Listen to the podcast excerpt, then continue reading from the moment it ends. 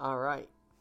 Welcome inside to my simulcast. I love the music feature on Twitter Spaces, but I had a podcast tonight about, well, what we just saw.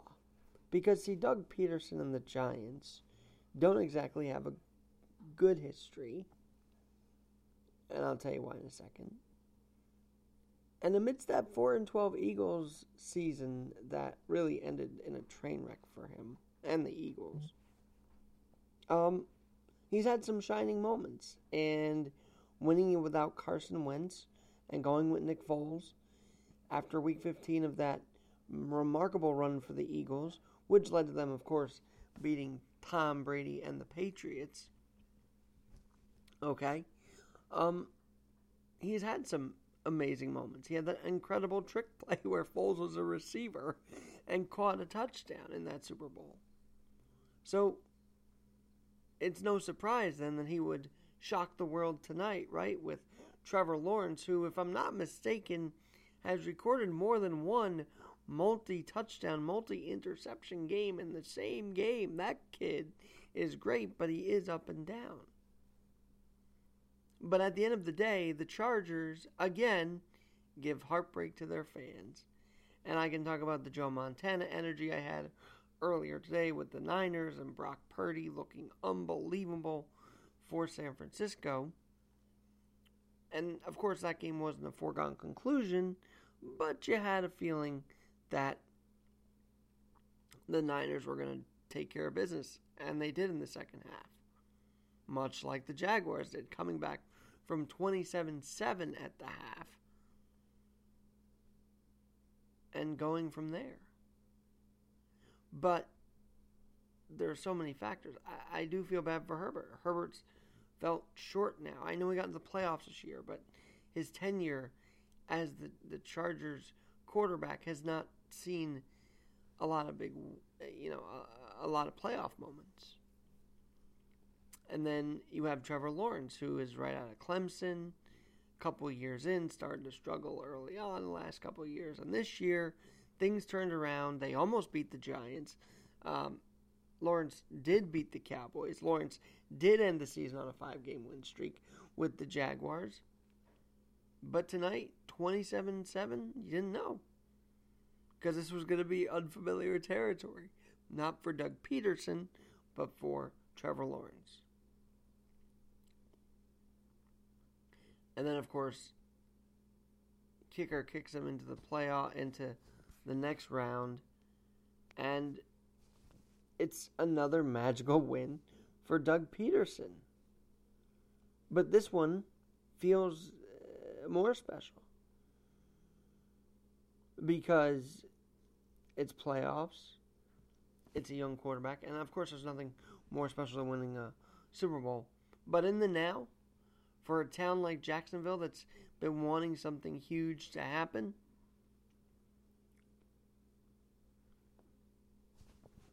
I mean, come on. Riley Patterson kicking Pederson and the Jaguars into this, the divisional round. And my my my reason for coming on here is I, I feel terrible for have writing written him off as a coach. I feel terrible about that because he's proven me wrong, in a sense. I thought when he was four and twelve, that final year with the Eagles, when he benched Jalen Hurts, yes, Jalen Hurts, to almost spike the Giants and spike a playoff chance for an NFC East rival. That wasn't coaching, that was poor gamesmanship. That was poor sportsmanship. And I did come on this podcast and Twitter Spaces. Yes, I have a podcast at Alex G uh, Podcast, and just check out Alex Garrett Podcast Network. Um, I did say that he basically shouldn't be calling himself a coach or be a coach after pulling a stunt like that. Well, a couple years later, he's found his rejuvenation down in Jacksonville and with Trevor Lawrence. And now this team looks scarily poised in the next round, right? I mean, they just they do.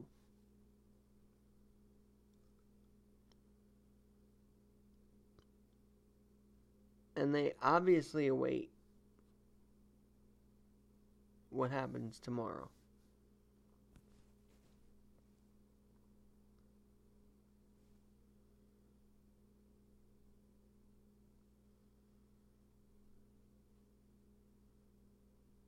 Between the Ravens. Well, they obviously wait what happens tomorrow. But I mean, come on. You can't not be happy for, especially for Trevor Lawrence. And why Trevor Lawrence, you say? Well, that kid out of Clemson did unbelievable work at Clemson under Dabo Swinney. He got them a couple championships. He got them some Big Macs at the White House with Donald Trump, right? I mean, he did, all, he did all that. He goes to Jacksonville, and it's a rough start. Number one pick, rough start. But then, sure enough, a couple years in, the right coaching staff's in place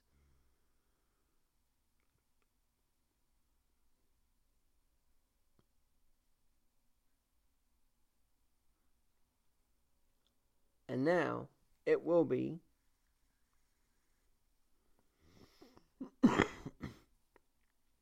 either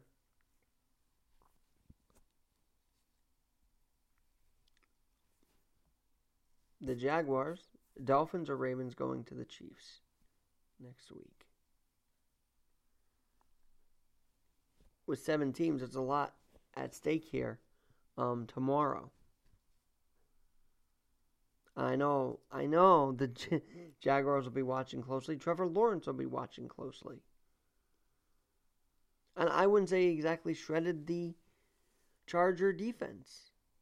He obviously got picked off four times. Asante Samuel Jr. picking off three times.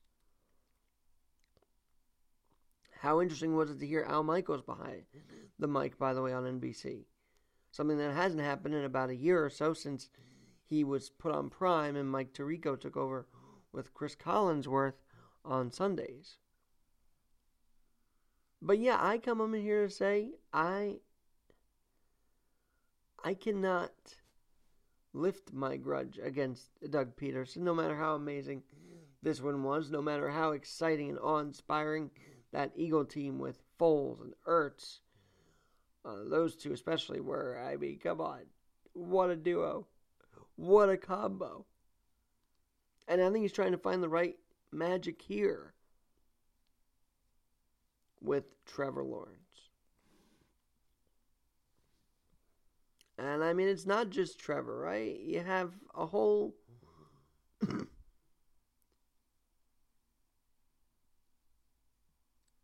a whole host of characters that made the catches. I mean, come on.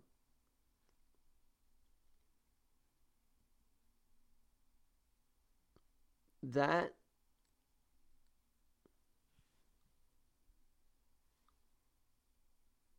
huh i mean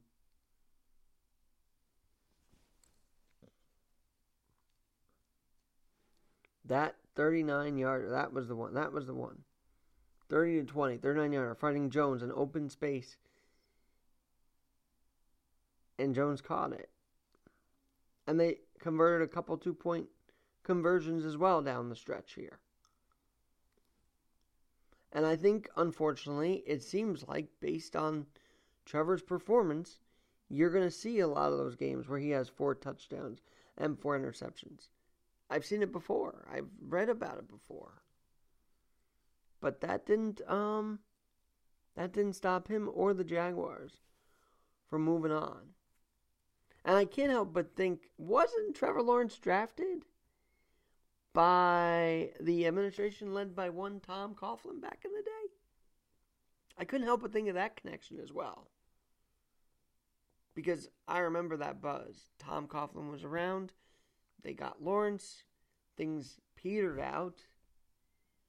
Change regime. Doug Pederson comes in. And now they're on to the divisional round of the 2022 23 postseason. Playoffs, I guess you call this. You can't make it up. And I, I, I gotta say, we also saw this the rise of Brock Purdy from San Francisco, who, by the way, has been compared to Joe Montana. Now, I'm at Montana. I have the picture, Alex G NYC, and I, I won.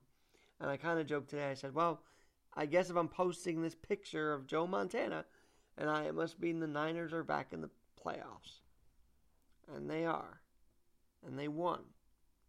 And Brock Purdy's spiral, as I told Lou Terminello, is pretty damn good. He threaded that needle pretty well. I like that Kittle came out of retirement for this guy. I like that Christian McCaffrey has adapted to this, and he looks happier, right? Since leaving and getting traded from that Carolina disaster. So I think there's so much more to come for Brock Purdy, but both of these quarterbacks now are entering a different territory where more pressure is going to be on them. I think more so Lawrence because obviously if you play the Chiefs, oh my gosh, what a matchup. Is that not what we'd love to see right now? Off the hot hand that was Trevor Lawrence in the second half. And then there's tomorrow. See, I think I'm going to do a nightly recap. I just feel strong about it. I'm going to do it. And I have a space for it on Twitter and I have the podcast for it on Alex Scare Podcast Network. And I, I just got to say, professionally, I don't know if the Giants can win tomorrow. But as a big blue fan and a big blue uh, watcher, I hope the Giants made the right move by resting their guys last week. I hope that we can carry some momentum into tomorrow I pray Saquon's healthy, that Daniel Jones is ready to rock and roll, that Reggie can catch the ball, that Bellinger doesn't drop the ball, and overall, that this Giant team and this defense led by, can I say it? Led by Kayvon Thibodeaux, I feel like that's the right thing to say at this moment in time. And I love that veteran Landon Collins is back. Remember, Collins had been a role player before, and he's back doing big things again with the Giants. So those two leading the squad tomorrow against a, a, Viking team they almost intercepted twice in that last matchup in the regular season. Which me and Lou Terminello talked about on Terminello's Take, which you can hear. But yes, this has been a wild, wild start to the 2023 wildcard weekend. And I'm sorry, Doug Pederson. For now, and probably forever, you will be the guy that benched Jalen Hurts and cost the Giants a playoff spot. So here's what I say to you do well by Trevor Lawrence, please. He's a great athlete and must be coached as such. We'll see what happens. Day two tomorrow. Wild card weekend continues. Will the Bills win it for Damar tomorrow against the Miami Dolphins? I'm kind of hyped for that. It's a New York State kind of day with the Bills at one, Giants at 4:30, and all hell might break loose in between. Right? We'll have to see. But yes, Damar Hamlin is home. Thank God. And he was at the facility today, hyping the guys up. I love seeing that. And remember the three words. And maybe we can wake up every morning thinking these three words. Did we win? Did we win? Think about that every time you wake up every morning. Because those are the three words Damar Hamlin first wrote after coming out of what he was going through with the cardiac arrest and and sedation and, and and really rough few first days The first three words he wrote when he could communicate was, Did we win? I hope the Bills win it for Damar tomorrow. I hope the Giants can win it. But yeah, I'm I'm pretty much pulling for the Bills tomorrow. I'm very I'm very excited to see how this goes. And you won't see Tua or Lamar Jackson tomorrow. Another headline going into week the wild card weekend, day two of a three day extravaganza. I guarantee it. I'm Alex Garrett, Alex Garrett Podcast Network. Day one in the books. Let's see what happens tomorrow. Talk to you then.